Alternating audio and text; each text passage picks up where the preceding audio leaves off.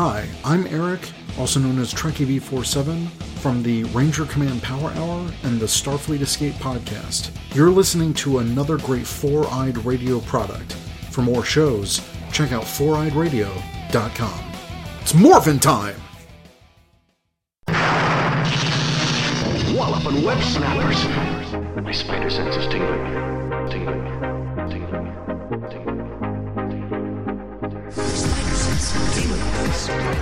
I'm in for some trouble. My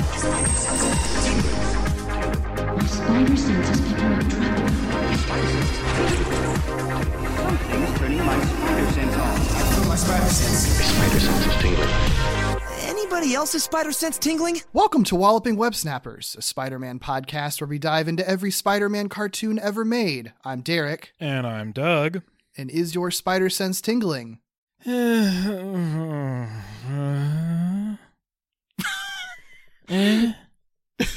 to listen eh. to, okay. To listen to this show find us on foureyedradio.com and wherever you get your podcasts. This podcast is brought to you by revenge lover designs illustration and design that fit your personality. For samples and inquiries visit revengelover.com was was that your thoughts on this episode just like right up front? Is that is that what's happening here? Yeah, yeah. I, I'm very thrilled to be talking about the Spider Slayers once again. uh, and my favorite 90s villain uh, from this cartoon, Ultimate Slayer. Ivy, yeah. I, this is th- look. You can't. This is better than the Spider Slayers two parter. I feel like. I feel like you have to admit that at the very least, it's better than the than the first time we met Spider Slayers. I mean, if it's better, I had about as much fun. Sure. Okay. I mean, I guess that's fair. Yeah. Well, yeah. So let's let's just start talking about it. I guess uh, this this uh, series is currently available on Disney Plus and for purchase on other digital platforms, like usual. This is also one of those episodes that's available on the Daredevil versus Spider Man DVDs. Oh. Um, yeah. This and, and I think the next episode are all are all like the quartet on that set. I guess that does make sense considering the revelation that Daredevil is in exactly two episodes of this show. Yeah. Yeah. Yeah. So the episode we're talking about is Spider Man the Animated Series, Season 3, Episode 8. This episode's entitled The Sins of the Fathers, Chapter 8. The Ultimate Slayer. Synopsis per IMDb is Alistair Smythe is planning on betraying the Kingpin. what? But when Kingpin finds out, he hires Landon to inject his mutation formula into Smythe. Now, Smythe has become the ultimate Spider Slayer. Original air date is October 5th, 1996. Story by John Semper. Teleplay by Doug Booth and Mark Hoffmeier. We've talked about all of them pretty recently, so nothing new to talk about here. Indeed. Uh, you did mention that Landon is back in this. Um, we've talked about Herbert Landon before, and we've talked about his voice actor. But if you forgot, and I wouldn't be surprised necessarily if you did, because he really only shows up in those X Men episodes, which kind of feel like their own thing. Yeah. He is voiced by David Warner, um, who voiced Ra's al Ghul in Batman the Animated Series, Archmage and Gargoyles, Professor Perry in Teenage Mutant Ninja Turtles 2, the movie, The Secret of the Ooze, uh, and plenty of other stuff. And you can tell. If you know him from any of those other properties, you can tell it's him for sure. Yeah, very distinctive voice. Oh, yeah. very nice voice, but very distinct voice as well. Yeah. And then um, it's just worth noting, I think, that the Slayer version of Alistair is still Maxwell Caulfield, same guy who voiced him before. But as it turns out, we never actually talked about Maxwell Caulfield because early on in the podcast, when we were introducing major characters, uh, some of these folks, uh, and we'll have one of these next week as well, some of these folks slipped through the cracks because we were talking about Peter and Mary Jane and Jonah and you know like these major characters. So discovered we never actually talked about this guy. Um, Maxwell Caulfield starred across Michelle Pfeiffer in Grease 2 uh, and across Charlie Sheen in The Boys Next Door, and he is Rex Manning from Empire Records, which is where the cult holiday observance of Rex Manning Day comes from. If you've ever seen that on Twitter, uh, I did not know that. Now I do. I don't know that either. The only Um, thing I knew him from was Grease 2, actually, oddly enough. yeah, I saw at least uh, a couple places that that, and you know, I don't know who's who's writing it or from what perspective, but I saw at least a couple places that were like, "Oh yeah, he was this up and coming guy who then starred in Grease 2 and never recovered." I was like, "Oh God, this poor guy." um, he did land a main cast role on the Colbys, which was a spinoff of Dynasty after he appeared in nine episodes of Dynasty. Um, as a member of the Colbys. So um, he was in that, uh, and that did go two seasons. Then he also was on um, over 150 episodes of a British soap opera called Emmerdale. Um, And just because we recently brought this show up, he shows up in two episodes of Murder She Wrote, which of course stars Aunt May or Angela Lansbury.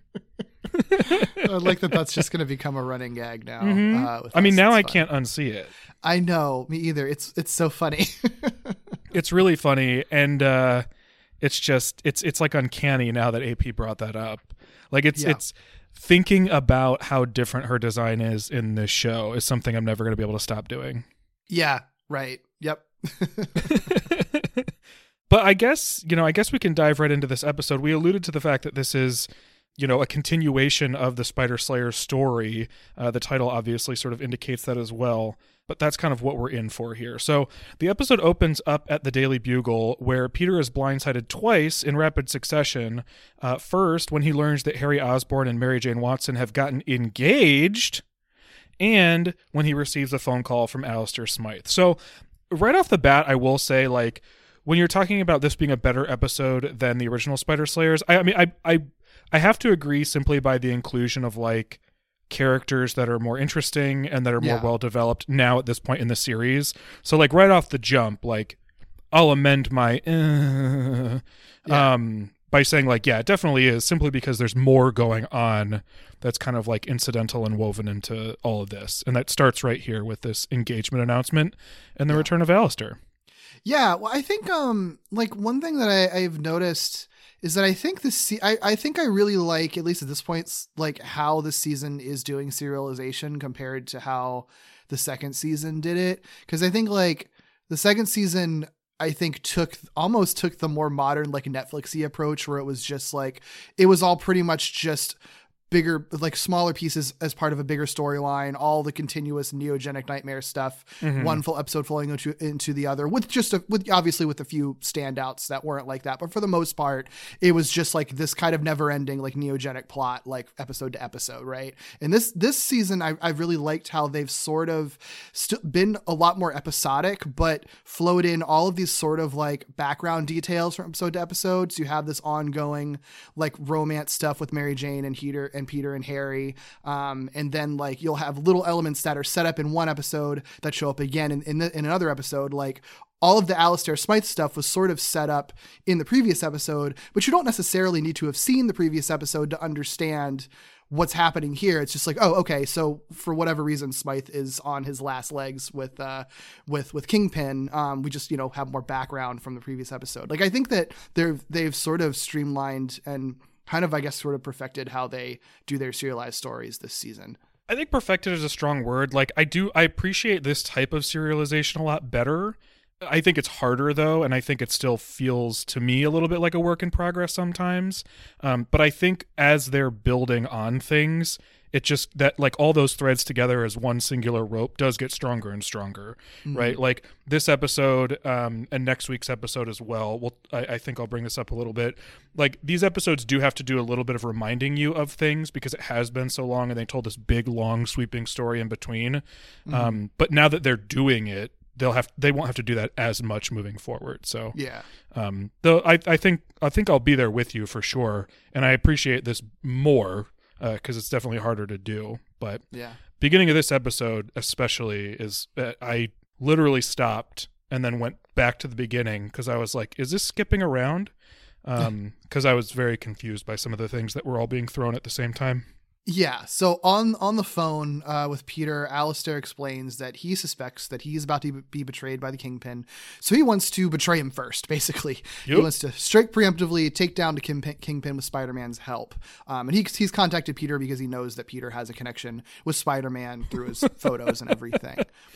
Ooh, Peter Parker. I know. Peter Parker. This is like multiple episodes in a row now where people Mm-hmm. are like Peter Parker and Spider Man. Let's go to Peter Parker to get to Spider Man. and it's gonna continue. Like this Oh, yeah. isn't yeah, like it's gonna continue this season. So it's so funny. Like, yeah, uh, yeah. I, I have to wonder if that's sort of intentional too, because it's it just keeps coming up. It is, Mm-hmm. and, and I just love the absurdity of like him just Peter getting a phone call at work from this like criminal mastermind guy. It's just like, Uh-huh. hey, uh, can you help me out, man? right? Yeah. Yeah. um, but of course, like it doesn't matter because as Alistair hangs up, he is confronted by Kingpin like immediately, who has been eavesdropping on the call. I don't understand how Alistair didn't find some more covert place to do this, but I guess he's in Kingpin's lair. Like, what else? Where else can he go? I don't know. He does seem kind of imprisoned in Kingpin's tower. Like uh, Yeah, we've never really seen him anywhere else. And. I mean, you're you're definitely right about like finding a more private place, but I also love that they throw in the detail of Kingpin being like, "You forgot that despite my size, I am super agile. Yeah, you oh, never would have heard me coming." He, he specifically says the agility of a cat, yeah, he'll sneak up on you. and you have the loyalty of a jackal. Mm-hmm. I love it. Bold bold choice using uh, the word jackal in a Spider-Man show. yeah, good point. Yeah. Well, Spider Man heads to the Baxter building where he agreed to meet with Smythe, but he's caught off guard when he's attacked by a monstrous version of Smythe with lasers on his shoulders, but like biological fleshy lasers that are built, not built in, that are like grown out of his shoulders. Gross. Um, and this is the point at which I like stopped and then went back to the beginning of the episode and was like, clearly I missed something That's because he goes weird- he goes yeah. from talking with a regular human Alistair Smythe on the phone to the next scene being him battling. Like I appreciate some of the storytelling choices that they're they're making because they're riskier, they're like less linear stuff like that. I think this was a moment where they really wanted to do like the like surprising moment and then explain it after the fact. I just don't think it works as well in this episode as it has in previous episodes. Well, I think part of the problem is that it is like one scene after another, and so the passage of time is really unclear Yep. because it feel because even Spider-Man even comments like, "Oh, I'd, instead of meeting Smythe, I'd rather be, you know, going and, and checking with Mary Jane, uh, you know, instead and seeing what's up with her engagement and everything," which gives the impression that like. This, He this went right there. after the phone call. Yeah, but obviously we learn, you know, as we learn, Alistair was like kidnapped and transformed into this thing. That couldn't have happened in like 10 minutes. Like that, it, there had to be like a full day or out or I don't know, even hours seems like it's stretching it. It's like Yeah. considering the extensive amount of transformation and like brainwashing and stuff they had to do on Smythe. Like that that seemed like a misstep. I feel like there should have been some way to some scene in between or something like that. Yeah, it could have been as easy as, and maybe they did this, but everything uh, happened so fast that it's entirely believable we wouldn't have caught it. But it's as easy as just having like meet me tonight at the Baxter building. But the fact that it goes immediately there and the fact that everything's happening so fast, Yeah. you're right. It does make it feel like he just goes straight there. I mean, we don't Yeah. see him do literally anything else. It's just it's just the usual pacing problem with this show, Yep. unfortunately. Yeah, nothing new, unfortunately. hmm So the two clash, and Spider Man ultimately falls multiple stories through numerous floors uh, because these these lasers, these shoulder lasers, uh, are going to be a problem all throughout this episode. So uh, he falls, I guess, to the bottom of this building. I guess Um, so. I guess, and ends up in the literal crosshairs of the new Alistair Smythe. We see an actual like heads up display that indicates to us that like he's not just a monster. There's some sort of like weird technology component going on here, and it's like pretty intense. Like Spider Man is on the ground, doesn't really know what to do, totally caught off guard, uh, just fell multiple stories, and has these like bio lasers like trained on him. And just as you would think he's about to get blasted, uh, Madame Web pulls him out of the fight and into her dimension. I think this is kind of fun because like I feel like if you're up till this point, Madame Web's interventions have been very like internal. Like you could question like if if it's all not not if it's all in Spider-Man's head, like you know that it's real, but it's like her you it's you you wouldn't necessarily know like exactly what her impact on reality is. And I feel like this is the first time where it's like her actions are are sort of observed by outside people. Like people recognize other people recognize that Spider-Man has disappeared Mhm. At this point, which I think is sort of interesting. Like I actually feel like it makes her appear even more powerful because it's not like she's like a watcher figure or whatever. Like she actually can pull Spider-Man out of reality if she needs to, which Yeah. is which is pretty OP. yeah, it, it totally is. But I think, and I think it's helpful that they show that, and I think it's helpful that they have other characters react to it because it, you're right. She was like totally nebulous before this. Mhm. It, it was entirely believable that Spider-Man just like freezes in place when Yeah. he's talking to uh, to Madame Web, you know. yeah, exactly, exactly. But not the case. Mm. Because, like I said, uh, Kingpin, who's been sort of watching through, uh, you know, the eyes of of like mutant robot Smythe, Oh my um, god. sees. Yeah, it's, it's uh, yeah, uh, it's gross. Um, uh, you know, uh, I'll, I'll I'll talk more about this, but I like the idea of a lot of what's going on here because of that exact reaction that we just had. Uh, Mhm. But execution is a problem. yeah, like there's a body horror aspect that's Mhm. there, but I think. I feel like this show has even sort of done it a little bit better before. Um, and it's Oh, sort of- yeah. and I and it's sort of disappointing considering that this is like body horror happening without the guy's consent. Like it isn't like right? Like, yeah. feel No, that's to me what's that's so the worst part. Yeah, horrible about it, and what I think could have been been really cool. yeah. Because at least with like other villains like Scorpion and stuff, like he didn't really know what was going to happen to him, but he still was like a dude who signed up to be experimented on. You know, Mhm. like this is this is still a very This is a punishment. situation. Yeah and and what's even worse about his punishment with all the mutations they still forced him to keep his terrible haircut like they didn't even change that so like it sure, truly is like hell for this guy I mean, how Um, could you? That's. That's where his true power lies. yeah yeah i mean you know what if he didn't have it you would have no idea who he was let's be real That's a like fact. that's his Yep. one identifying factor Yep. Yeah. Anyway, a Kingpin's sort of watching this uh, on his TV screens through Smythe's eyes, so he sees that Spider-Man has like vanished. So he's like, "Oh wow, I this like mutant that we just created couldn't even couldn't even capture Spider-Man. Spider-Man was still able to escape."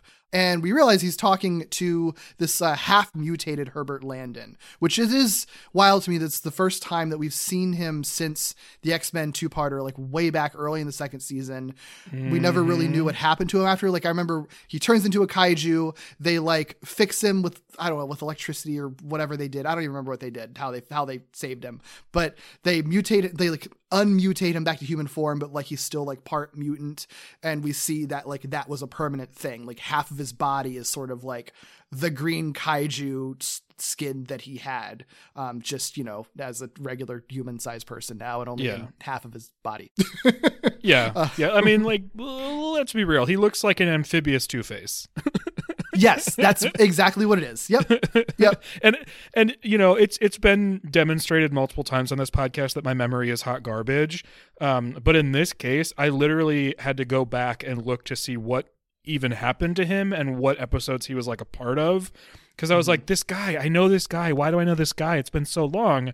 And then when i saw that it was the x-men ones i was like oh that's right. Yeah that he turned into a mutant. But then i was like but i assume they just like destroyed him. But no they they did not. Um and like you i don't really know how how that all ended up with him being you know two face i'm not really sure. Yeah. Where the It's steps so- in between were. It's so funny that we did those episodes for the podcast like Twice. twice. And i don't remember how they how they saved him. I don't know. X-men did x-men things and then he became human again. Who it doesn't Yeah. matter. Human I- again.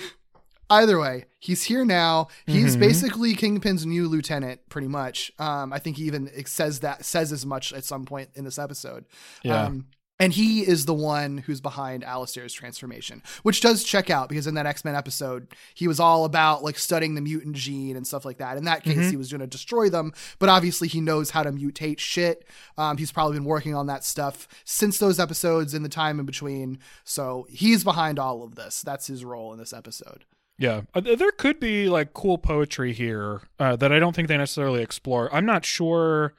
I'm not sure how this moves forward, so I'm still open to there being that poetry there. I think there's some inherent, but I, I hope the show uh, acknowledges it in in a deeper way than than this episode does. Like the dude who hates mutants and wants to destroy them, like creating more mutants, essentially. Yeah, because there was poetry in in just those two episodes, right? It's Yeah. like expected poetry, and this is the unexpected poetry. But the fact that he, you know, the the expected Yeah. irony of hating the mutants and then becoming a mutant and then becoming the worst kind of mutant or whatever. I think that was sort of like, okay, yeah, well, we could have seen that coming if we really thought about it. This you wouldn't see coming. So I'd like to see how they how they play with that um, a little bit more. Hope so. I hope they do. I don't really Mhm. remember what more they do. I know that s- I know that both of those, both uh, Smythe and Landon, like continue to make appearances, but I don't remember if they have major roles or not. So we'll see. Yeah, no idea. Yeah, yeah. So back at Madame Web's, uh, in her dimension, Spidey is just complaining and whining The that Alistair's too strong. I don't know how to how to beat him. You fought him once, dude. Like I don't know. You haven't even you haven't really tried. Like you had one Mhm. bad fight. Like you were caught off it out. guard. Like it's Yeah. understandable. Like every time you meet a new mutant or new mutant, new mutant, a new uh a new uh villain, like you you kind of get your ass handed to you. It's sort of like Yeah. standard practice. Yeah, like it is- what you do as a superhero, you know? I get what I get what the episode's doing, and like I do, I like a lot of the Madame Web, Web stuff mostly for her specifically because she's funny and she can like snark right back at Spider Man in a way that like most other characters can't. Like, what's the Yeah. is is it in this scene where she's like she's like, well, your Aunt May seems intelligent. I guess Yeah. ignorance couldn't uh, it couldn't run in your family, which is so funny because Aunt May has never appeared to be that intelligent, so that makes it even even more of like an insult. But like, yeah, I mean, she's she just like rips into him all the time. So I love that. But I do think that like again, because of the sort of quick pace of the show all the time and the fact that this can only happen after one super fast off the cuff fight, like that they kind of have to force Madame Web's intervention in this case to make Yeah. her feel important, which is really un- unfortunate because again, I like her inclusion and I like the idea of it. But here it really is just like you only made him think that Smythe is unbeatable because you needed to have Madame Web to give him some insight that he's going to have to think about later to use to solve the problem at the end of the episode. Yeah, I think uh, you nailed it. Like the pacing, like I think that the pacing is one of the things hindering some of this like better interwoven serialization because Sure. what it's doing is shoehorning things in for just a very brief amount of time that should be explored further or over a longer period of time. We, we've seen it a little bit, even just this se- like this season with Mary Jane early on in the season, where it's like, oh, and Mary Jane is there by the way because we don't need to forget that she's going to become more important. You know. Yeah. Um, or, or by the way, here's a scene with Kingpin because we want you to know he's a major player. It's like, well, ideally you'd be making those moments count, but it's at least knowing what we know from those characters. We at least know that this is a signal that Madame Web will hopefully get better stuff moving forward, or Yeah. bigger moments, or longer, more fleshed out moments. Because I agree, she's. I mean, we talked about Joan Lee. She's just incredible. Like she's fantastic. Yeah. Yeah. I like I like seeing more of her. I just wish they'd figure out a way to work her in a little bit more smoothly. Yeah. But yeah, so Spidey's whining. Madame Web is snarking back at him. She replies that uh, that Spider-Man needs to stop entertaining romantic distractions because all he's thinking about is Mary Jane, Mary Jane, Mary Jane. And also, he needs to master the why, not the how, when he's considering how to defeat his enemies. Um, and Spidey's like, I don't know what that means. I'm gonna go talk to Mary Jane. You know what's funny is like she Madame Web will call Peter a dumbass basically like multiple times over the course of these next, you know, however many episodes. Mhm. And it's never like he never really like challenges that in a way that's like, "No, I'm I'm smart though. Like why does she keep calling me stupid? I'm I'm I'm I'm a smart guy." Because he is, right? Like he's an intelligent person. But it's funny he never challenges that. He just like leans fully into what she's saying. Like you're saying, it's like, what? what does that mean though? and like he doesn't have to know it immediately. It it pays off, but like it's just so funny the way he reacts. it is. And the thing is, like, it's not even like what she's telling him is that cryptic this time. Like, I feel No. like that's pretty solid advice for like the type of problem solving he needs to do. Mm-hmm. And, but he's just acting totally baffled about Yeah. it. But but it's but it's also like kind of believable because I think that he's just I I would believe that he's just very stubborn when he's around her. Yeah. and he doesn't really like her that much. So Well- it's just like, oh, just tell me. Uh, uh, fine. What? This, I don't get it. Leave me alone. they do a very good job portraying his annoyance with her and how much he he finds her annoying and intrusive. So that Sure. I think that's a really good point. Like he probably would and, and and not even probably. I think it reads that like she's the last person he's trying to talk to and therefore the last person he's trying to listen to. Yeah, yeah. So it checks out, but it's still Yeah. funny because it's like it's not that cryptic, man. You, you Yeah. can figure it out. Mhm. For real. so at Kingpin's, Alistair returns and refuses further treatment from Landon in the wake of his battle with Spider Man. When he moves to attack Kingpin, Landon reveals that he can't because his programming won't allow it. And this is the first time I think we've gotten someone using the word programming with regards to this new like monster version of Alistair. Also, Yeah. question for you at this point. Do they ever actually call him the Ultimate Slayer, or is that just the title of this episode? Spider Man does. Okay, it's gotcha. actually really awkward. He does er- very early in their first fight because it doesn't make any sense. Because like it's, I, I mean, I guess he's thinking like, oh, Smythe created the Spider Slayers. He's just like, wow, he's like turned himself into the ultimate Slayer. Like Hmm. I honestly feel like it's really super shoehorned. It's like one of those Anvil things where it's like, look, we reference the comic book name. Um, And why yeah, have why have Spider Man be the one to say it? Why not Landon? I know. that would be the most Yeah. natural person to say it. it would totally make sense? Yeah. Yeah. Yeah, and, and then I'm even asking it here because this is where he starts talking about like actually programming him, right? Like yeah, like he's he's uh he's he's biological obviously uh, but we've seen his like heads up display so there's something else going on um, Yeah. it would make way more sense for landon to be the one to like name it villains love naming things Yeah, and it would make sense. He'd just be like the cruel irony of the man who created the Slayers becoming the ultimate Slayer. Like, hmm there you go. I Yeah. give you a line, dude. David Yeah. Warner could deliver that shit great. oh yeah yeah oh for sure he could yeah, yeah. Um, but this idea is really interesting and and seemingly important. Uh, this idea that that uh, Alistair can't hurt Kingpin, um, but Landon does note that the fact that Alistair is even trying to do that is a malfunction. Um, he shouldn't even be trying, so uh, that will need some correction. So he he puts Alistair into some sort of like chamber, which presumably is where he is programmed. The thing that that Alistair says he does not want. Um, and as the chamber fills with gas, Alistair's translucent yellow third eyelid reveals itself and retracts, indicating that Alistair, as we knew him, is still in this new reprogrammed monster, right? His eyes aren't actually yellow. There's a third lid there uh, that's almost like a visor for his his eyes because it doesn't like it doesn't make like a, a wet eyelid monster sound. It makes like a robot sound, you know? yeah, yeah. again, cool ideas that could really like creep me out, uh, and I like them in a vacuum uh, Yeah. for sure. Because that, ugh, it just it gives me the it, it makes my skin crawl. That idea.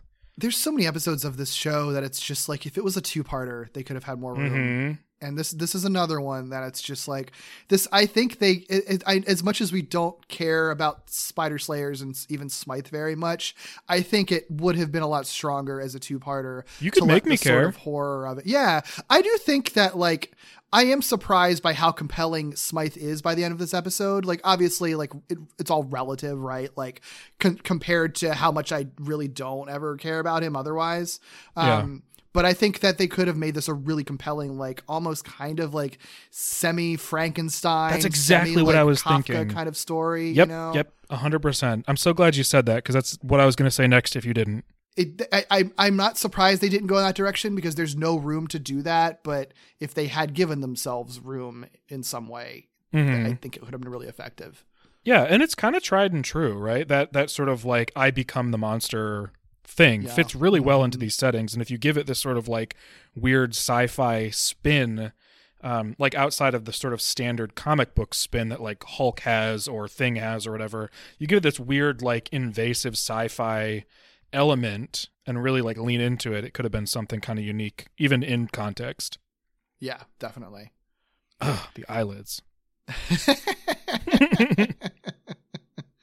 Yeah. So after learning about his eyelids and knowing that Alistair's still in there, we also uh, learn that his memories are still in there because he flashes back to give us a bit more background on how he even became this monster version of himself, um, which is that following a number of failures, uh, including you know trying to fray, uh, uh, betray the Kingpin, Alistair is forcibly mutated and enhanced quote unquote, by Herbert Landon in, of course, a bath of like bubbling green chemicals. Like, uh, I- isn't that always what happens, right? I but like why? Like it's so I, I think this is this is jumping ahead and, and we won't go into it, but I think the show knows that it's doing it too because I think there's a joke next week that makes me believe that they're like self-aware and that they like know that they're doing this too much. Yeah. But then like but not even just them, like just shows at the time are doing this too much. And you and I have even referenced this, right? Like I don't remember who it was, but I was like, "Oh, I just assumed that they fell into a vat of chemicals because that's what everyone was doing." Yeah. Um, we saw it so freaking much between this show, Batman, Superman, um, Static Shock even has its own kind of versions of it, right? Um, Yeah. I'm I'm honestly surprised, even knowing how much shows did it. I'm honestly surprised at how much this show does it all on its own. yeah. The only, Change I mean, the color of the chemicals at least. they don't all need to be green.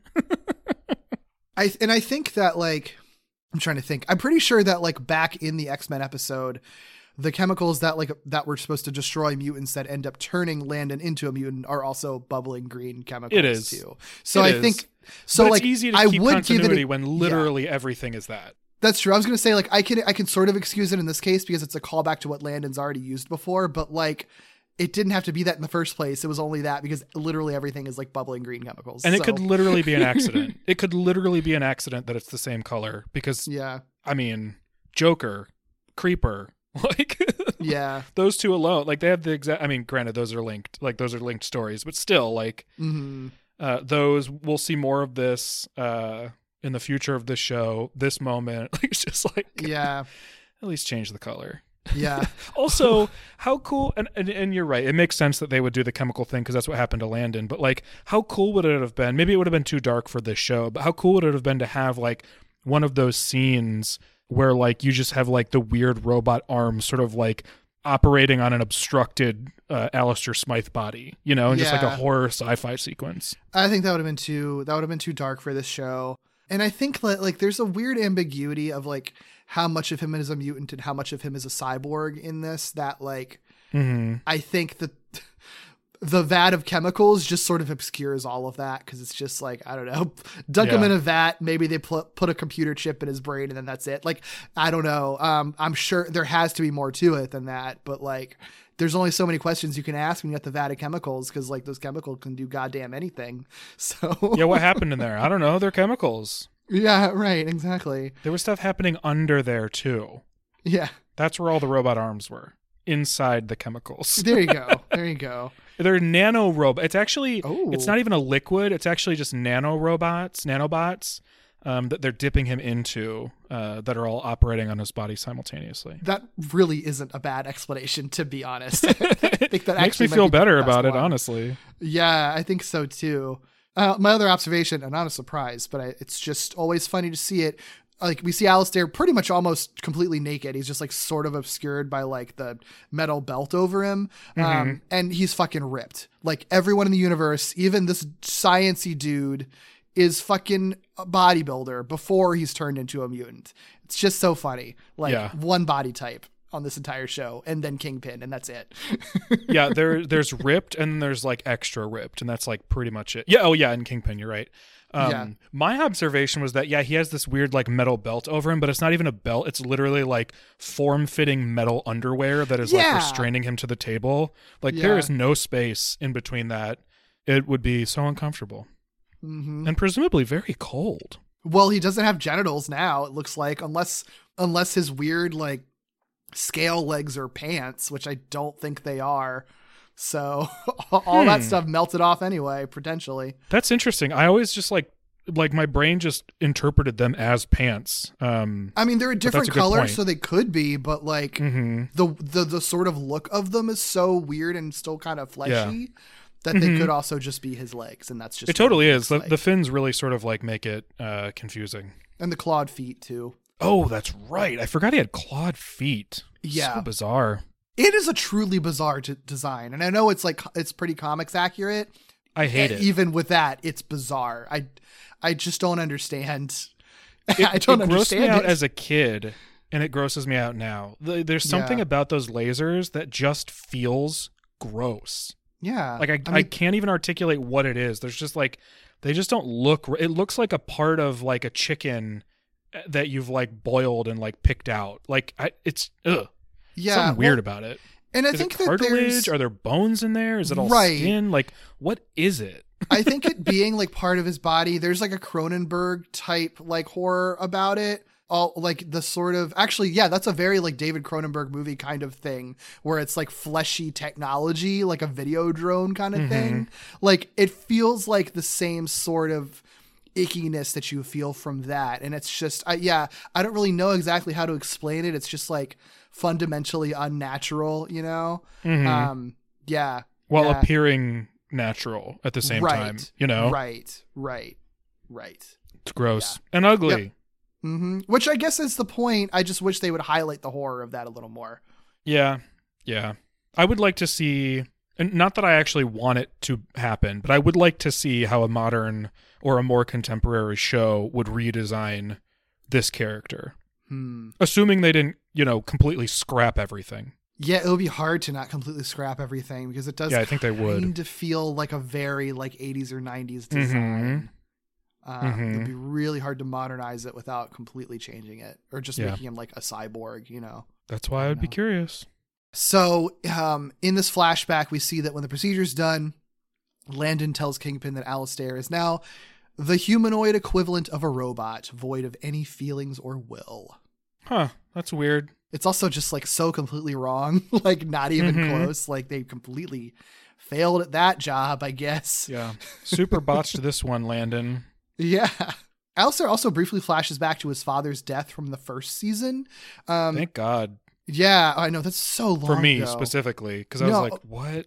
It's I such a was having such a hard time remembering. I like forgot he even had a dad, to be honest. like so early in the show. But like what's what's kind of what I think is kind of cool about it though is that like in the flashbacks, like you can kind of tell that even in the couple of years that the show's been on, like the the look of it has evolved a little bit subtly. Like the mm-hmm. flashbacks from season one, slightly grainier, the colors are a little more muted, and like now it's a lot more brightness and saturated colors and a lot clearer for better or worse. Like I kind of look, I kind of like the grainier look of the first season, but like I think the quality is objectively better. I think on how on how the cells look later on. Well, um, which I think is sort of interesting. it's when you have that grainy look, it's forgiving. You know, it's like what we were talking about with like old TVs. Like it's Yeah. just forgiving. You know. yeah, I think it. I think it helped this show a lot in the first season, and now Mm-hmm. it's you can sort of see a lot of the imperfections and how things are drawn a little better. But it's just interesting to see that because the show wasn't on. It hadn't been on for that much that long. It had literally been like two or three years, and it's funny to see how much things had sort of changed since then. For sure. but yeah, we get this we get this flashback to Alistair's father's death, and we get a single tear falling down his face uh, before his third eyelid turns his eyes yellow again, uh, and he smashes out of the chamber. So right before and right after we get the scene of Landon telling Kingpin that he no longer has any feelings or will. We really drive home the fact that that could not be more false. So his escape activates a security alarm, and Landon and Kingpin return uh, just in time to find Alistair escaping in his old hover chair, which is great because like part of the procedure is that like he he no longer needs the chair, right? He's literally just using it as like an escape vehicle at this point. Mm-hmm. Well, at the Parker home, Peter returns to interrupt May and Anna talking about Mary Jane and Harry's engagement. Uh, of course, Anna is just like totally needling Peter, even needling May a little bit. Just like, doesn't Peter suck? Isn't it great that Mary Jane is with Harry? Isn't it great that she's not with Peter? Peter, isn't it great that Mary Jane and Harry are together and not with you because you suck? Here, okay, here's the thing. Like, it's one thing for Anna to like suck generally, right? Or to like suck while Mary, um, not Mary Jane, while May is like unconscious. But like, it's an especially terrible thing for her to like trash May's nephew to May's face when she knows that anything that stresses May out could cause a heart attack. She's a bad friend. I She's know a that bad she, person. she is. But it's like what frustrates me is that it's so clear that she does care about May. Like she's not a mm-hmm. sociopath or whatever. Like she very explicitly clearly cares about May and like Mary Jane as well. But she just her her specific hatred for Peter is so overwhelming that like she lets that be the center of everything. Like it's it's it's bizarre how obsessed with she is with this like 19 year old kid. Like I It's don't I weird. truly don't like what did he do to her? I don't understand. It's so strange.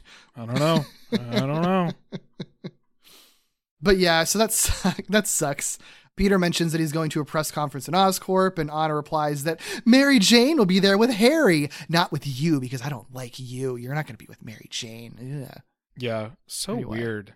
yeah, it's With very weird. Harry Peter, so don't try anything. like, it's like so weird. It's so it's so strange. Uh yeah, anyway, away from that bad person to other bad people. Uh, at Kingpin's, uh, he and Landon are watching as Alistair makes his way to Oscorp with a new mission to seek revenge against Norman Osborn. This was something that I had to refresh my memory on because I was like, what the fuck does he have to do with Norman Osborn? Oh, right. Uh-huh. Osborn was like involved in that Spider Slayer business or whatever, I guess. Okay. I whatever. legit put those episodes on in the background while I was working today. Oh, really? I was like, I, I just simply do not remember what these connections are, and I and I appreciate that they're bringing them back. Right? It, it Yeah. feels like okay, now they actually kind of feel more important as opposed to just like Mm-hmm. those chaotic episodes I hated. Um, but I, I yeah, I genuinely was like, I don't know if I'm going to be able to even like speak intelligently without remembering at least what some of these connections are. Even though the episode tells us, like I still Yeah. just felt like what if there's something, right? You know? Yeah. And there, there really isn't that much more. They they they actually do a good job, but you don't really know how well of a job they're doing if you don't, you know, check back, I guess. It's just so funny to me that Semper was has been like on the record about how much he hated the Spider Slayers and how much he hated Hobgoblin and how That's what's so weird all of me. those things were like forced on him. He didn't want to do them in the first place and had to in the first season. But now this season, he's called back to all of that stuff and made them like in integral parts of the universe and of like future storylines that are better. Like it's so strange. Like and and I guess it's okay. Like it's a good thing, but it still is bizarre because it's like I wouldn't have been that mad if you just kind of forgot about him. too. No, no, that's what's so weird to me. That's what's so confusing to me. Like, I obviously have a lot of respect for John Semper, but there is a part of me that's like, why are you whining about this? Like, you had, you had some control here. Like, and and and and when you bring it back, that's that's like entirely yours. Like, why are you doing this? Like, why Yeah. are you putting? Uh, is it is it like an obsession with like correcting something? Like, are you trying to like reclaim these stories you didn't want to tell? Like, That could be part the of case, it. like okay cool like that's that's pretty cool actually but like it does seem very strange because i i have to imagine they could have just left the entire first season behind essentially you know like Mm-hmm. uh, sort of done like uh like uh, saved by the bell right where like there are elements carried forward but it's kind of a different show Yeah, yeah, it is. And, and the second season felt like that a lot. It's actually Mm-hmm. wild to me how much of this season has been like sequels to the first season. truly Um, bizarre Yeah, like I I th- I do think it's cool for like the attempt, and I think it's and it's and I think it's interesting, but I don't know if that's what I would have done if I was making the show. Yeah. But but again, but yeah, like mad respect for trying to sort of reclaim these things that like were not great and that as a creator he didn't like and it's still trying to be like we're going to justify the existence the hell that we put ourselves and everyone else through with these episodes we're going to turn them into something hopefully better um you know so for better or worse i, I guess mean, so there's a part of me that hopes because I, I brought this up when we were talking about Green Goblin versus Hobgoblin. There's a part of me that hopes there's a part of John Semper that was like, I really should have like not let my bitterness towards these episodes affect me so much. yeah Um, because I was saying, like, you might not have liked using the Hobgoblin, but you still had control there. Like, you still could have made it better. Uh, Yeah. So I'm hoping there's a part of him, uh, because I do respect the the swing, right? I'm hoping there's a part of him that's like, I, you know, I could make this better than what I did, yeah and maybe this is the way to do it. Yeah, I think I think so. I think I, I no matter what, it makes it interesting. I think to like think about it from that lens, um, and I think it makes an episode like this, which you know I think is like a, a, a perfectly solid, fine episode, um, but like also kind of middling at the same time. I think it makes it more interesting than if we didn't have that background behind it, because otherwise it would just been like, oh, okay.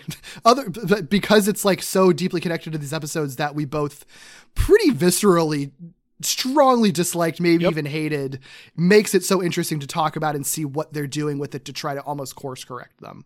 A season and a half later, like it, that's so fascinating. So bizarre. anyway, where were we? Well, I, we're we're at the point where like they're watching uh, uh Alistair Smythe like change his own mission, right? So like Landon like notes this and is like it's fascinating that he's able to like change his own mission. Like clearly he has access to his own memories um and he's he's reprogramming himself. And like as a scientist Landon is like, "Wow." Um but as the guy who has stakes in this, Kingpin is like, "That's not cool. I don't like that. Fascinating." Not the word.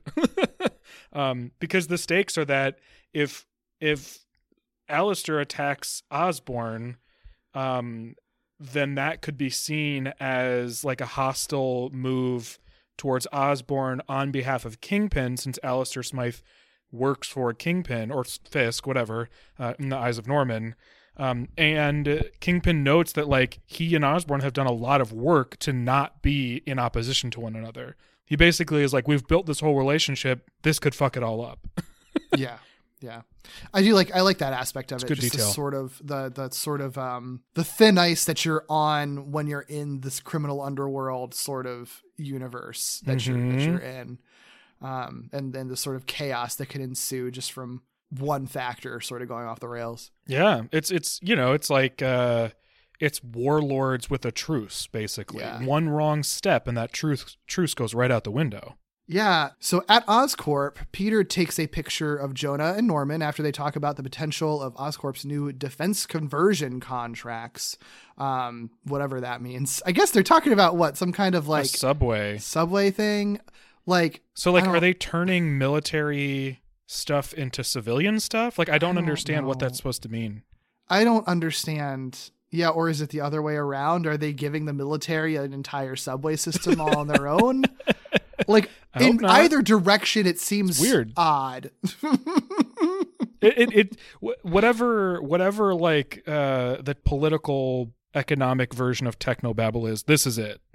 I guess I could see like military defense things being implemented in, in civilian settings given the universe that these characters exist in, where there's like supervillain attacks and shit all the time. That like, yeah, we're going to use like the military defense stuff that we've developed um, to sort of strengthen all of your like public transportation. Sure. So it's harder for supervillains to destroy. Like, I think that that actually makes sense.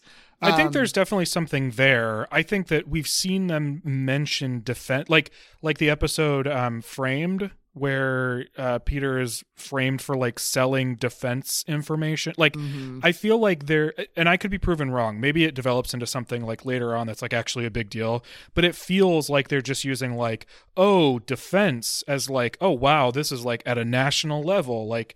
This is a big Yeah. deal without actually really exploring like what it is. Yeah, that's fair. It feels just like a makes it- stakesy word without any actual anything behind it. Yeah, and it's just sort of like that evokes like military and like Mhm. without actually specifically naming like a Yeah. particular part of the military or something like that. Yeah, defense Um, spending, surveillance, Yeah, Uh, that, that, uh, that checks out. political uh, disruption. Like it just, feels like they're throwing things out. Yeah, just just jargon makes sense. Yeah, Yeah, I mean, either way, like it doesn't matter ultimately. I mean, just all there. I, I wish it did though, because like the fact that Kingpin, uh, Jonah, Norman, and um, uh, Anastasia Hardy are like part of this weird sort of like uh, like board uh, of Oscorp that clearly has like greater international implications is like fascinating to me. I would like more. Yeah, yeah, good point. Yeah, yeah. Like I, I honestly forgot Jonah was even like here because he doesn't really have anything to do. In, No, he uh, doesn't. this. But I mean, they're they're doing that. All these characters are there, but the the, the important uh, important part of this scene is that Mary Jane is also there, and so Peter runs into Mary Jane, and they do have a conversation about her engagement to Harry. So Peter like says that he's happy for them, but amends his reaction. And after Mary Jane lifts off a whole bunch of reasons why Harry is a good guy to marry, and it's actually fine, and sh- and and it's great, and and it's perfect. He's gonna make a great husband. Peter just asks Mary Jane point blank if she loves him, and then Mary Jane just gets like super weird, doesn't answer the question, and runs off. Yep. Uh, and I think Peter even says like, "I thought so," yeah, like so to himself. I'm willing and ready to have you like disagree with me. hmm and I think the bar is in hell. I actually like don't hate the Peter Mary Jane stuff in this episode, and I actually think it's like okay in that normally Peter sucks so much, but I feel like where he's coming from this episode makes sense because his initial frustration is that it I think makes sense given that he like his two friends didn't tell him they were engaged. He found out from the newspaper, which Mary Jane like to her credit has explained that that was just Harry just being stupid and putting it in quickly before she could tell anybody. And he did Mary Jane did just like kiss him like a week ago, like mm-hmm. passionately, and they clearly never talked about it. And then like a week later, she's engaged, didn't tell him about it. And I think it makes sense that like he is going to be confused. And I do think that like it's fair to want an explanation and he's not really forceful about it.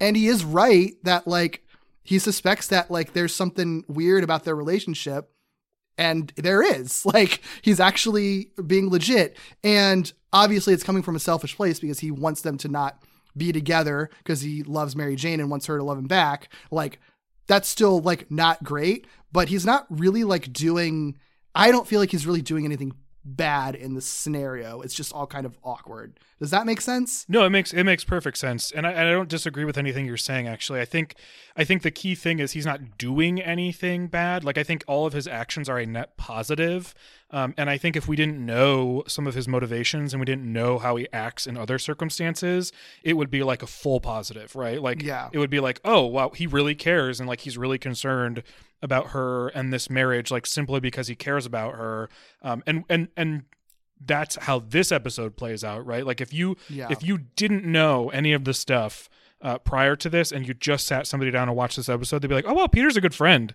Like he's Yeah. willing to like go there and like challenge this like situation." Mm-hmm. Um, and so yeah, I think it's it's all good stuff.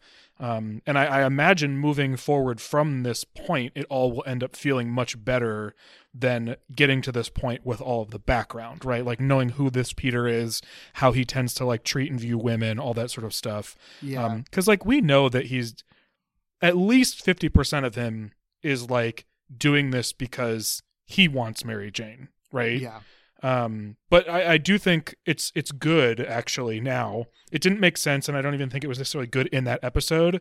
But it is good to have the context or the background of Mary Jane kissing him in the closet, because then at least he can sit there and say like, "Well, but wait, this isn't just me. It's not just me pining after a girl I think is hot. Like you clearly, there's something going on between the two of us. Not it's not one way."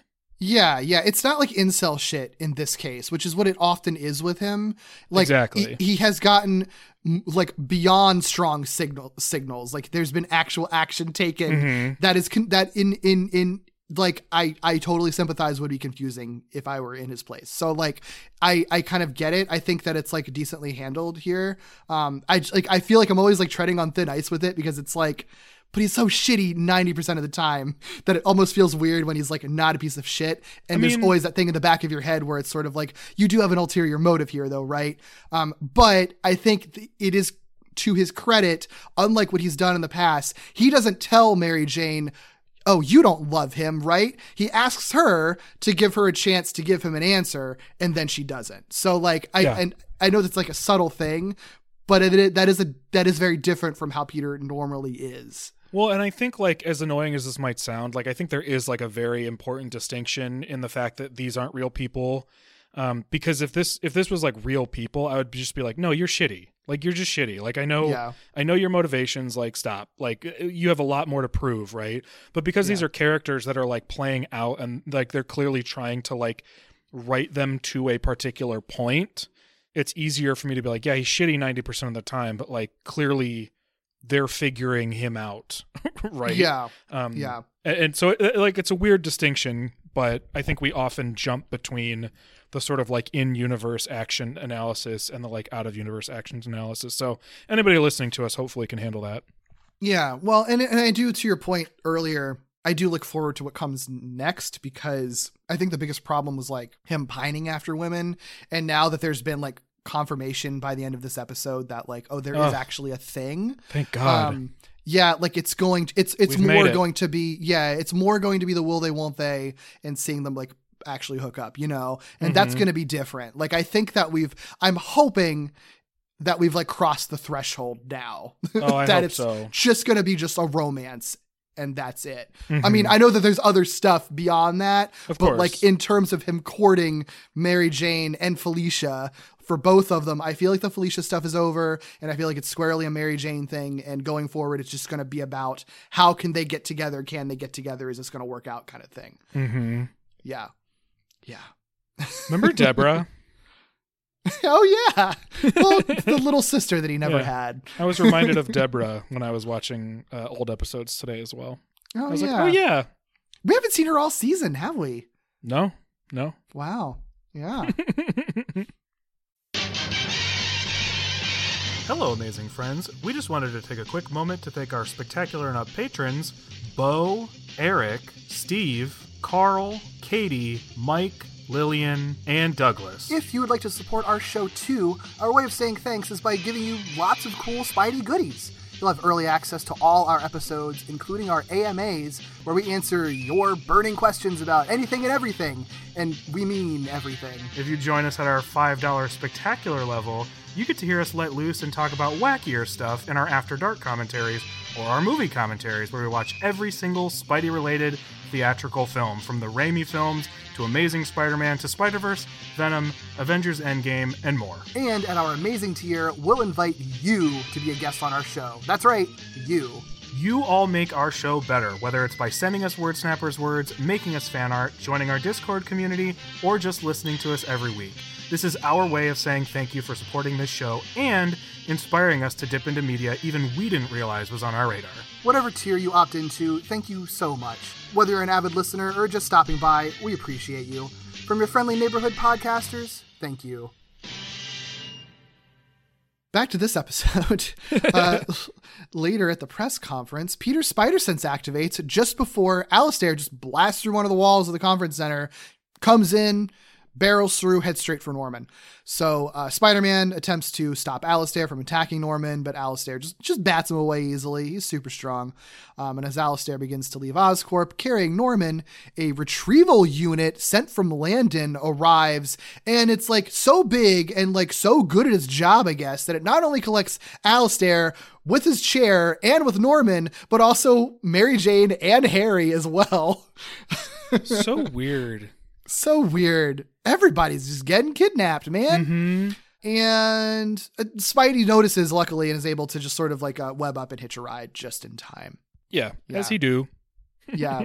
oh, it's funny a little detail I noticed too. The the computer that I I know Kingpin hears. I think even in like Alistair's like brain or something, the computer voice I'm pretty sure is uh Majel Barrett, who's like Aunt Anna's voice actor, who like she does a lot of the Star Trek computers. So like she gets to continue being a computer on this show too. that's fun. I hope that I hope that's exactly what it is then. It sounded like her. Yeah, yeah. That interface though, whew, needs a software update. Uh, well, yeah. Ugly. well, the retrieval unit arrives back at Kingpin's place, and Kingpin explains the situation to Norman um, in what he thinks is a private conversation. Uh, and he's hoping that Norman will forgive Alistair's attack, claiming he had no idea that Alistair blamed Norman for Spencer Smythe's death. And that is to be believed. I don't know how he would necessarily know that um, if everybody was kind of involved, right? Of course, though, Norman is pissed. And he says it doesn't even matter because it's your fault that his dad is dead anyway. So he should be going after you, not me. And Kingpin reveals in this moment that, well, actually, uh, it doesn't matter at all because Spencer Smythe isn't even dead, actually.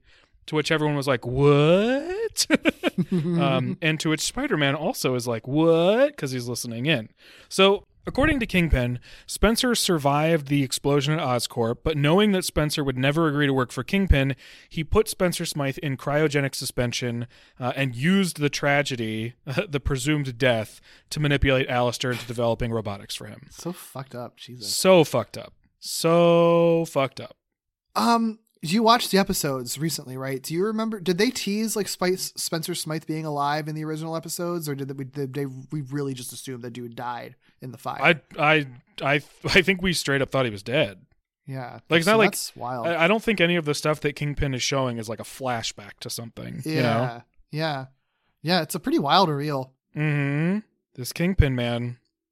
Well, this really surprised me. A couple of guards actually notice Spider-Man, um, Yeah. which is wild because he can climb like in his civilian clothes on like a six-foot ceiling, uh, and no one notices. But he's like behind a like computer terminal on like a sixty-foot ceiling, and two guards are just like, "Hey, check out who's listening." So funny. Shouldn't a spider sense go off like earlier than like like if he doesn't want he's spotted? I don't know. I mean, it's, I'm not. I mean, is it when he's spotted, or is it when they actually direct some sort of like danger towards him? I Who guess that's the thing. Yeah, I don't know. Whatever. It's spider sense. Yeah. Doesn't matter. Yeah. Yeah. uh, but they notice and they start shooting at him. Uh, and so Kingpin orders that Landon reactivate Alistair and equip him with a new hover chair, which is the same hover chair but with spider legs. Yay! I said a good gift. I don't know. so the one thing they didn't improve on is the shitty designs of the robots. I guess. Uh, I don't know. I, what, it, it literally hovers. Why does it need legs? I know. I don't give it a missile or something. I don't. I don't understand. I'm So yeah. weird. And he doesn't really use it for anything either. No. No, he uses it the Like, he's a- exact same way. Yeah, he's a better fighter without it. like, I- Yeah. uh, Literally, yeah. the only reason he was using it is because the one power he doesn't have is flight. Like he's super strong, he has lasers, he's fast, he's agile. He just can't fly. That's what the It's only so- reason he has that. It's so absurd. It's Yeah. just like now that they don't have Alistair like making their robotics, they're just like, how we do make robots. Uh, he added, he made spider robots, so I guess we're gonna add legs to a chair, right? That's what you do. Yeah. I don't know. No, like no one else has his imagination. I guess. Uh, Hey Fisk, you got any of those leftover Scarlet Spider robot legs in the back there? Let's stick them on this thing. You Okay. boy, you boy. Or Black Yeah. Widow or whatever they Scarlet Widow. I don't know Oh, what they called that yeah. robot. It's Black Widow, and I think there was a tarantula, and then the other one was a scorpion for some reason. I don't know. It doesn't matter. Um, yeah, but Landon's like, we haven't completed the reprogramming of Alistair. We can't we can't do anything with him. Kingpin insists, so Spidey and Alistair clash once again. Of course, this is going to come back and bite him very shortly after. Oh yeah. Recognizing that Alistair's strength and agility surpasses his own in his monstrous form, like, duh, you should know. I mean, you figured that out already, right? Uh, Spider Man thinks back to what Madame Web told him uh, and actually, like, processes the words that she told him. It's not the how you must master, it's the why. Spider Man's what, like, well, I know he's kicking my ass, it's because he's strong. Now I need to figure out why. And the why is the newfound knowledge that Spencer is alive. So he shares that knowledge with Alistair during their fight. Um, even like shows him a video clip on Kingpin's screen. Thankfully, all is called up by the push of one button exactly. And that turns Alistair against Kingpin. I like this. You mentioned that Mm-hmm. this is a pretty like decent execution of like Madame Web gives advice, Spider-Man uses advice. It actually matters in the like subsequent events. I think this is a, a decent example. Even though they don't get really deep into it, even though it's not that complicated or anything, even though Peter's an idiot and doesn't get it right away, like it still works. And I think it's smart that like it challenges mid episode, right? Like the I like what this villain's motivation is and Spider-Man's able to like tweak that, right? Like the why is that you feel like you've basically lost everything, right? The why is revenge. But what if you didn't need to seek revenge? What if the thing you thought was lost was actually there? Like, I, I do think it's smart. Again, pacing means that they don't really get to like fully dwell on that in a way that I think would have been beneficial. Yeah. Um, but you know, I still think it's it's as good as they could do smashing this much together, Absolutely. Yeah. and it makes yeah. more sense than some other things we'll end up seeing. Yeah, and I think as like a tragic villain, it's pretty like Alistair is pretty compelling. Like in in this last section of it too. Um, like I, I I like I like I like all of this stuff. Ultimately, again, wish there was more space for it, but I I do ultimately like it, and I think it sort of raises points for this episode just because of what it's doing. So obviously, Alistair's pissed. Landon reminds Kingpin that Alistair cannot hurt Kingpin based on his programming. Hey, but guess what? Remember how they were like, we haven't fully completed his reprogramming, and he was malfunctioning earlier. And actually, the programming never worked in the first place, and Alistair was never doing anything that they said, really.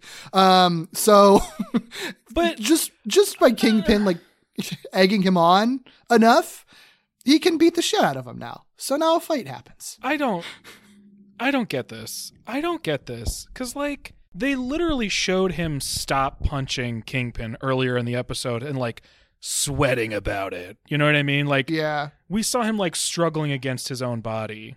I think what bums me out is that I like the I like that dynamic.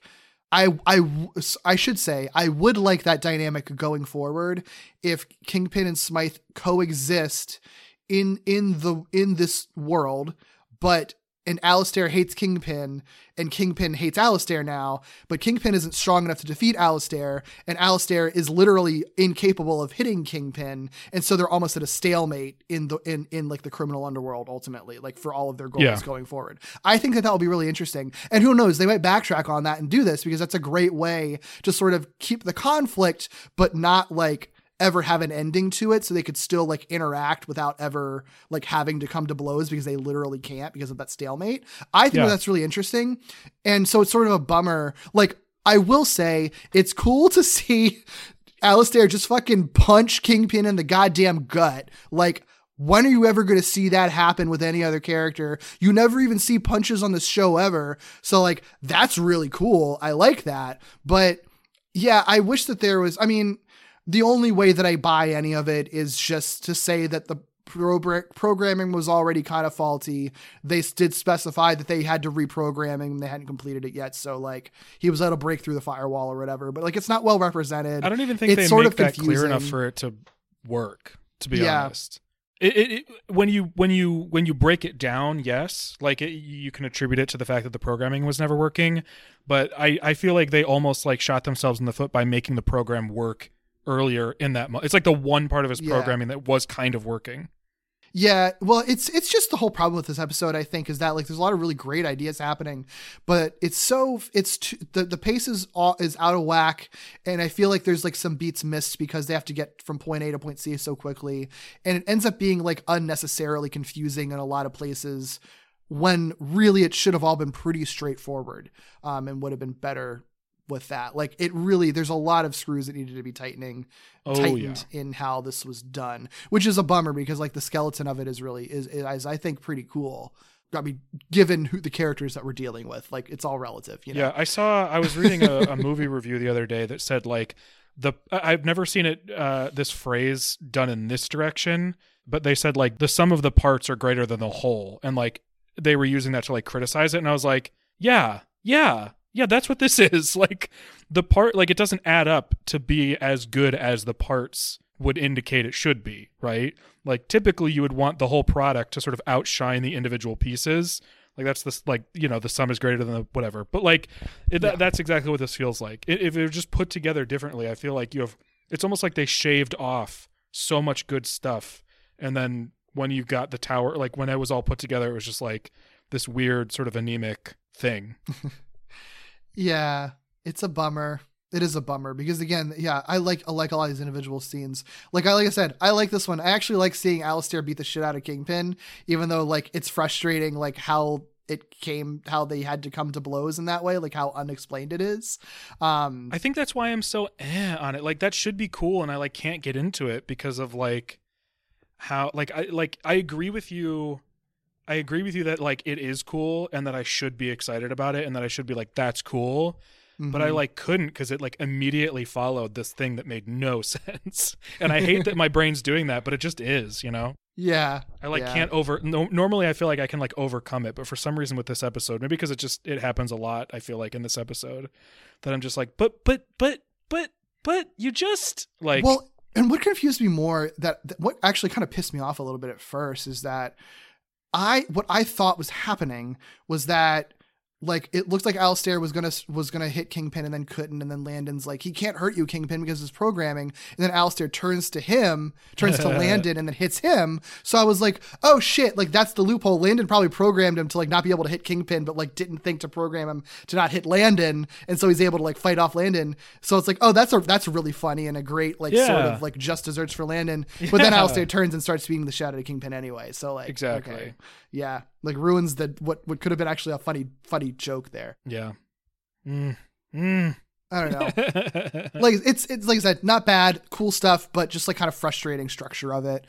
While all of this chaos is happening, Mary Jane and Harry, who are just like trapped in a cell in Kingpin's lair, they're sort of debating on like what to do and like whether or not to escape. Mary Jane is just like, we got to get out of here, Harry. She's like feeling up the walls for like a secret passage or whatever. Um, and Harry's just like, oh, what are we gonna do? Those guys are serious. Mary Jane's like, no shit. Like, what did you what what does that even mean? What are you talking like, yeah, yes, we've got to get serious too. And she's like visibly frustrated with him uh, for like not taking any action. He's like, what do you want me to do? And she's like, oh my God, do something. I don't know, anything better than like whining.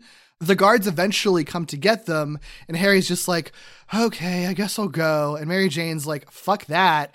Uh, busts out her single woman in New York self defense skills and just like kicks him and flips the dudes over and just fights him. And Spider Man arrives and is just like, oh, I didn't even, I didn't have to do anything. You just like kicked ass. Okay. Mm-hmm. I, basically, Spider Woman. yeah. Yeah, yeah. It's so funny. Like what they're doing with Mary Jane, I think is kind of is kind of interesting. I didn't even really remember it at all. I think like un until this this watch that it's sort of like it does feel like a very '90s thing of like we're going to be feminist by having these having our women characters like be cool and be able to fight too and like join in on the fight. But it's still not like far enough to like let them be more than just like love interests still. Like she still has to be the damsel in the situation to fight back. So it's like a nice step forward. It's still not like the best because she still has to get kidnapped all the time and she still mm-hmm. is like pretty much just the love interest. But you know but i give them credit because they weren't doing this in the 80s cartoons. It's nice that mary jane does kick ass sometimes and they call it out and she's cool you Yeah. know Yeah, I mean, like there are notable steps in the right direction for this show from shows before it. Like, it, you, Yeah. you, you know, you can't like deny that, right? So, like, even though it has its problems, it's still moving in the right direction. But it'll it'll never not crack me up. The the we talked about this with the '80s show a little bit too. This sort of like it's feminist that she saves herself, and it's like, yeah, but you still kidnapped her. Like, he's Right, still, right. He's like, like it's not as feminist as you think. yeah, exactly. but I do love her in this moment. I thought she was so much fun. I like her in this episode in general. I think she's really, Mm-hmm. I think she's actually a really interesting, complex character with like all the things that she's sort of dealing with and working through internally. Yeah. Um, and then also like I just fucking love that she calls Harry out on being a little wiener. It's Mm-hmm. just like, oh my god, dude, you're not even trying. Come on. Yeah. I- and, she's like been kidnapped like three times as much as she as he has at this point. So it's Sure. like not even a big deal. It's just like, yeah, of course we're gonna fight our way out and escape. Like that's And what she's you do, right? and she's like intense like it's not it's not meant to be like she's not intense or anything like we know she is but it's like but it, it's like motivated by the fact that like she even says like yeah they're serious so like let's get serious too like Yeah. um yeah. but it's a good it's a good juxtaposition the two of them Yeah, and I do think it, it works coming right after the Daredevil episode where it where they included her in, in the fight and everything too. Mhm. So well and they established it at the beginning of the season even right that's where she makes the comment about being a single woman in new york Mm, right. or no it is right. the, is it the daredevil one it's it's it's the Daredevil episode. Yeah, that she last fights that she people explicitly says that. or no she's in a trance when she fights people early on in the season isn't she yeah, yeah. But I mean, even still, I feel like she's made references to it as well, of, Yeah. like not wanting to be a victim or whatever. So Well, just the visual language of of of Mary Jane physically like overcoming enemies and henchmen Yeah. and stuff like that. I think helps for when these moments happen, right? So even if she is in a trance, the fact that we've seen it before, I think, Mm-hmm. is helpful. Yeah. So, Um, yeah, but either way, Spider Man arrives with Norman. The foursome make their way out of the cell. So they have escaped, um, but not before running into Alistair and Kingpin as they clash. I love, uh, I love the moment where like you know they're running with Mary Jane. Mary Jane sees Alistair, who was the dude who like kidnapped, who who helped like to kidnap her in, initially, or I guess I mean he caused the whole thing that got her kidnapped. So she like immediately picks up a pipe, ready to beat the shit out of him, and Spidey has to stop her. Be like, hold on, wait, things have happened since we last since you last saw each other. We're I mean- we're, we're, we're it's okay now. Even if they hadn't, like you're maybe a little hyped up. Like, Mm-hmm. like he, he will kill you. I just fucking love it. She just runs, picks up a. It's like right out of like Spider Man Two as well. Yeah. Like, fucking runs and just picks up a piece of something. Be like, I'm gonna beat the living shit out of this guy. I, Mm-hmm. it's adrenaline's pumping. I'm ready to fight. It's very, yeah, it's it's good. But yeah, anyway, uh, uh, Spider Man gives Alistair a tip on where to find his father. Um, I think it's like on the fifth floor or whatever. Um, so he tells them where to find him. Uh, then he saves Harry, Norman, and Mary Jane when an explosion, of course, launches them out of the skyscraper as they're escaping. Um, but he webs them up. Everybody's fine. It's all good. Kingpin and Landon escape the collapsing facility, and Alistair follows Spidey's directions to find his cryogenically frozen father. Hmm We do get a moment on the street below uh, where Harry is asking Norman to explain what in the world is going on and how they ended up involved in it at all. And Norman just completely sidesteps the question and is like, "Oh, Harry, you look you look like shit, man. Like we gotta. oh, wow. Like I just care about you so much. We need to take care of you. Uh, we need to we need to get you out of here, buddy." And it totally makes sense that Harry would be like, "Wow, thanks." Remember like I- three I episodes ago? shit. remember like three episodes ago when Norman was like promising to be a better father and involve Harry in his life more and stuff like that. Mm-hmm. and then it's just like, oh yeah, uh, about those secrets that I can't let you in on. Never mind. Look, Norman's gonna Norman, and we love him for that. yeah, yeah. um so yeah he, he ends up pushing harry into a cab so they can like leave um and presumably i don't know get him ice cream or something um and and then beckons mary jane to join them in the cab. Um he like literally is in the back seat being like come on. She instead of joining them takes off her engagement ring hands it back to harry and says she needs to clear her head uh, then turns to spider-man and asks him take me out around the city like swinging with you. Uh, and spider-man's like oh okay. I'll do that Yeah, I would feel bad for Harry because that, you know, I mean, that, that all that's been a traumatic night for him, but I don't really like him, so I don't really feel bad for i feel bad for him. Like i don't I like feel him but i don't he doesn't treat mary jane poorly. Like That's fair, i think yeah, yeah. i think this is a more in some ways certainly not a f- more fleshed out version of harry to this point. I think in some ways specifically pertaining to relationships with his girlfriend a more sympathetic harry than we got in like spectacular where you're like you treat gwen like shit sometimes and i Yeah, don't like fair. it He, he's know? he's not doing anything wrong. He's just like not, you know, Mary Jane just doesn't love him, and she realizes that. Yeah. And it, and, and it, and it, it would i feel be bad nice for both if of them i maybe feel she- i feel for both of them Yeah, like it's a bad situation to be in. They've both had a really traumatic night. It would have been nice if maybe she could have like had a conversation with him, but I feel for her for not being ready to have that conversation and just realizing that she just needed to just take that one act Yeah.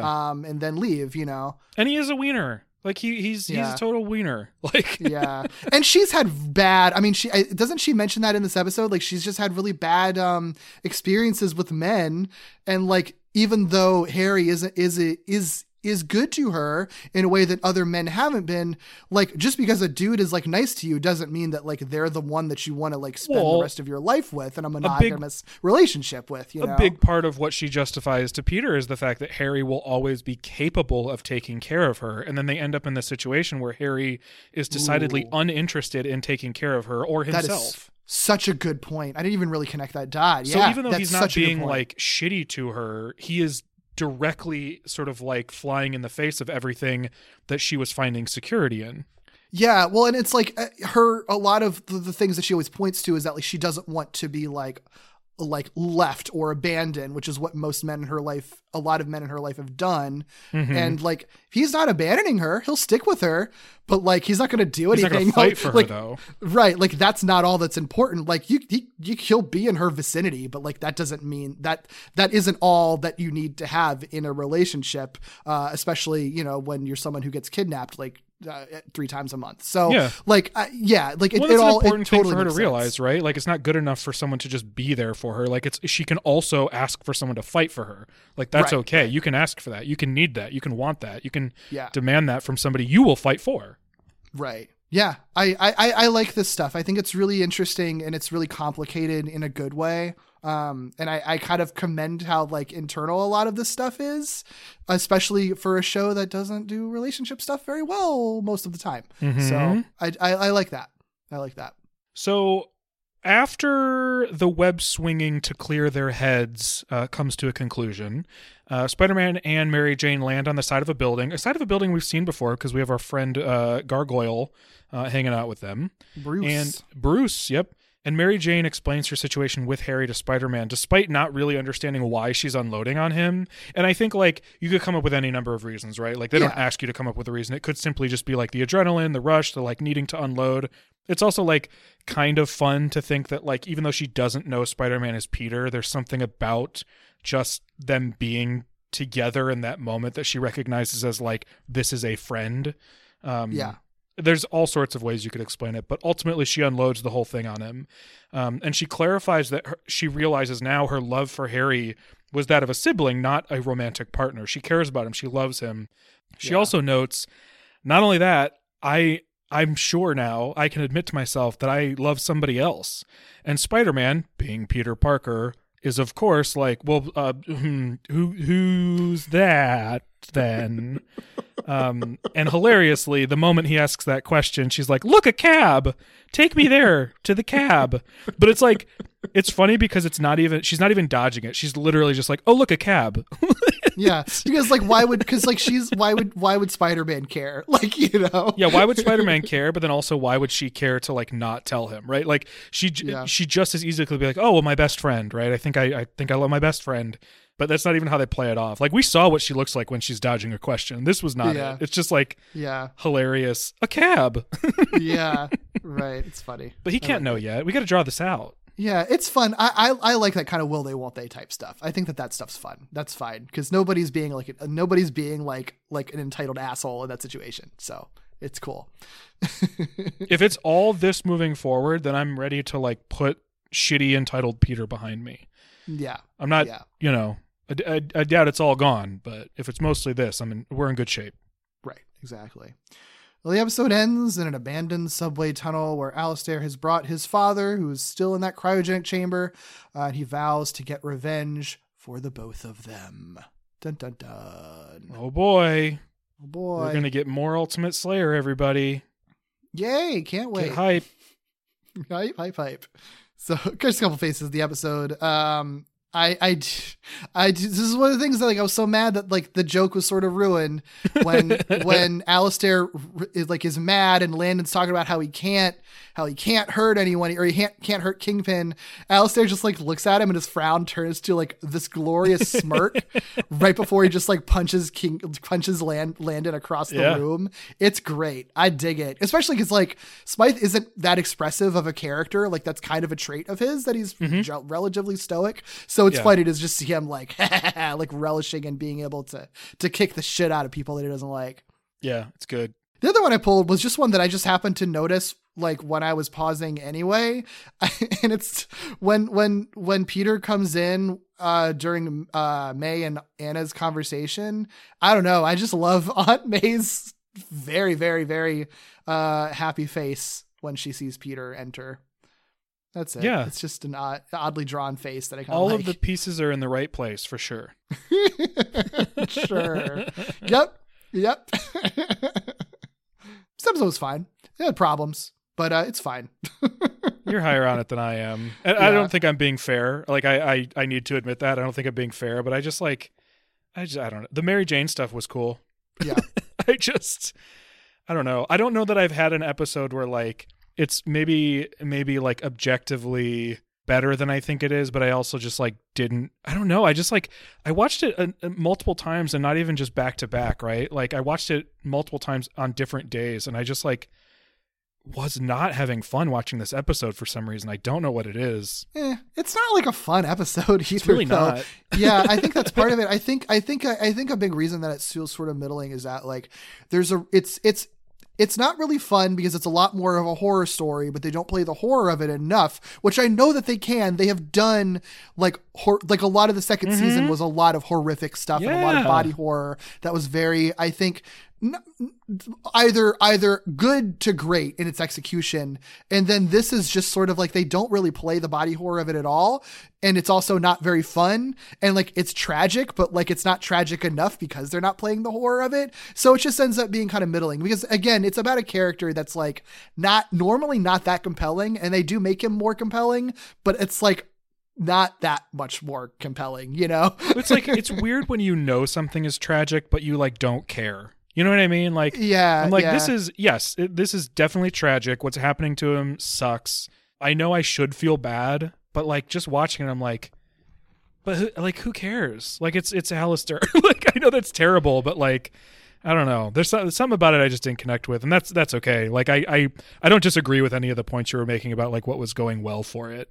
Um, I just maybe maybe I'm just just far too biased against anything even remotely involving the Spider Slayers for some reason. maybe he's like barely a spider slayer too so I know. Well, that's why I was like, do they even call him that? Like, what is that? I was, you know, I was thinking too after after I watched it um, again today. I was like, how could you like? What would make me like think that the Spider Slayers being like cyborgs was cool? Like, I was trying to think up something that would feel unique and feel different. I haven't really landed on it yet, but I think there's something.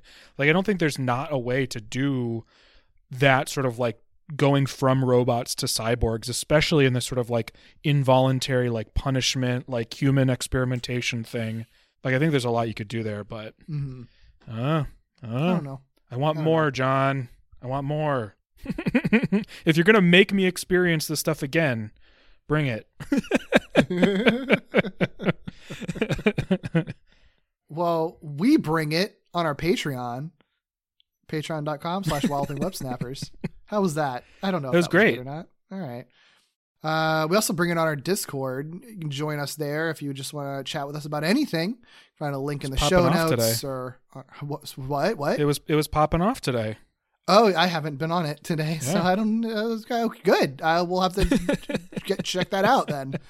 Uh, yeah, there's a link in the show notes on our social media. You can also, I mean, you can find it or ask us for the link to it if uh, if the link's not working for some reason. Otherwise, if you'd like to to find us individually on the internet, where can we find you, Doug? You can find me on Twitter at Ickybooley, I C K Y B O O L E Y. There's a link on there to a link tree that has all the podcasts you can listen to my beautiful voice on, uh, such as Victory Road, it's a Pokemon podcast here on the Four Eyed Radio Network, or Novel Gaming, which is a podcast about books and video games I do with my friends. Uh, Derek, what about you? You can find me on Twitter at Derek B. Gale, and you can find me on YouTube under my video essay show Second Chance, which looks at bad or divisive media from a positive lens. You can also check out our monthly podcast, Falling with Style, an ongoing Pixar movie marathon, where we watch every Pixar film chronologically. Our episode on Monsters University is out now wherever you get your podcasts. You can also visit us on our website at wallopingwebsnappers.com, where we have a full archive of all of our episodes of Walloping Web Snappers and Falling with Style, and any other podcasts that we do together we'll probably add to that website as well if that ever happens. So check us out there. Follow us also on social media at Walloping Web Pod on Twitter, Instagram, and Facebook, or you can email us at wallopingwebsnapperspodcast at gmail.com. We'd also love it if you could rate, review, and subscribe to us on all podcast platforms, um, especially Apple Podcasts, since that's like the big one. So if you're able to get onto Apple Podcasts or have an Apple device, definitely at the very least leave us a, a, rev- a, a rating. A review also helps, but a rating that literally takes like one second to just hit that star on. Um, and if you can't do it on Apple Podcasts for some reason, if you don't have an Apple device, um, whatever podcast platform you use that allows ratings, it really does help a lot because we would we would really like to have uh, more ratings on there. even just following like i i'm somebody who who's like pretty particular about how they manage like keep their their spotify um, and i don't really listen to podcasts on spotify but i subscribe to all my friends podcasts on spotify just because even that one extra follow helps a lot Yeah, that's smart. Uh, yep, yep, definitely does. Next week, Robbie Robertson of all people takes the spotlight in the episode "The Sins of the Fathers," Chapter Nine, Tombstone. nice see you then Nice. see ya.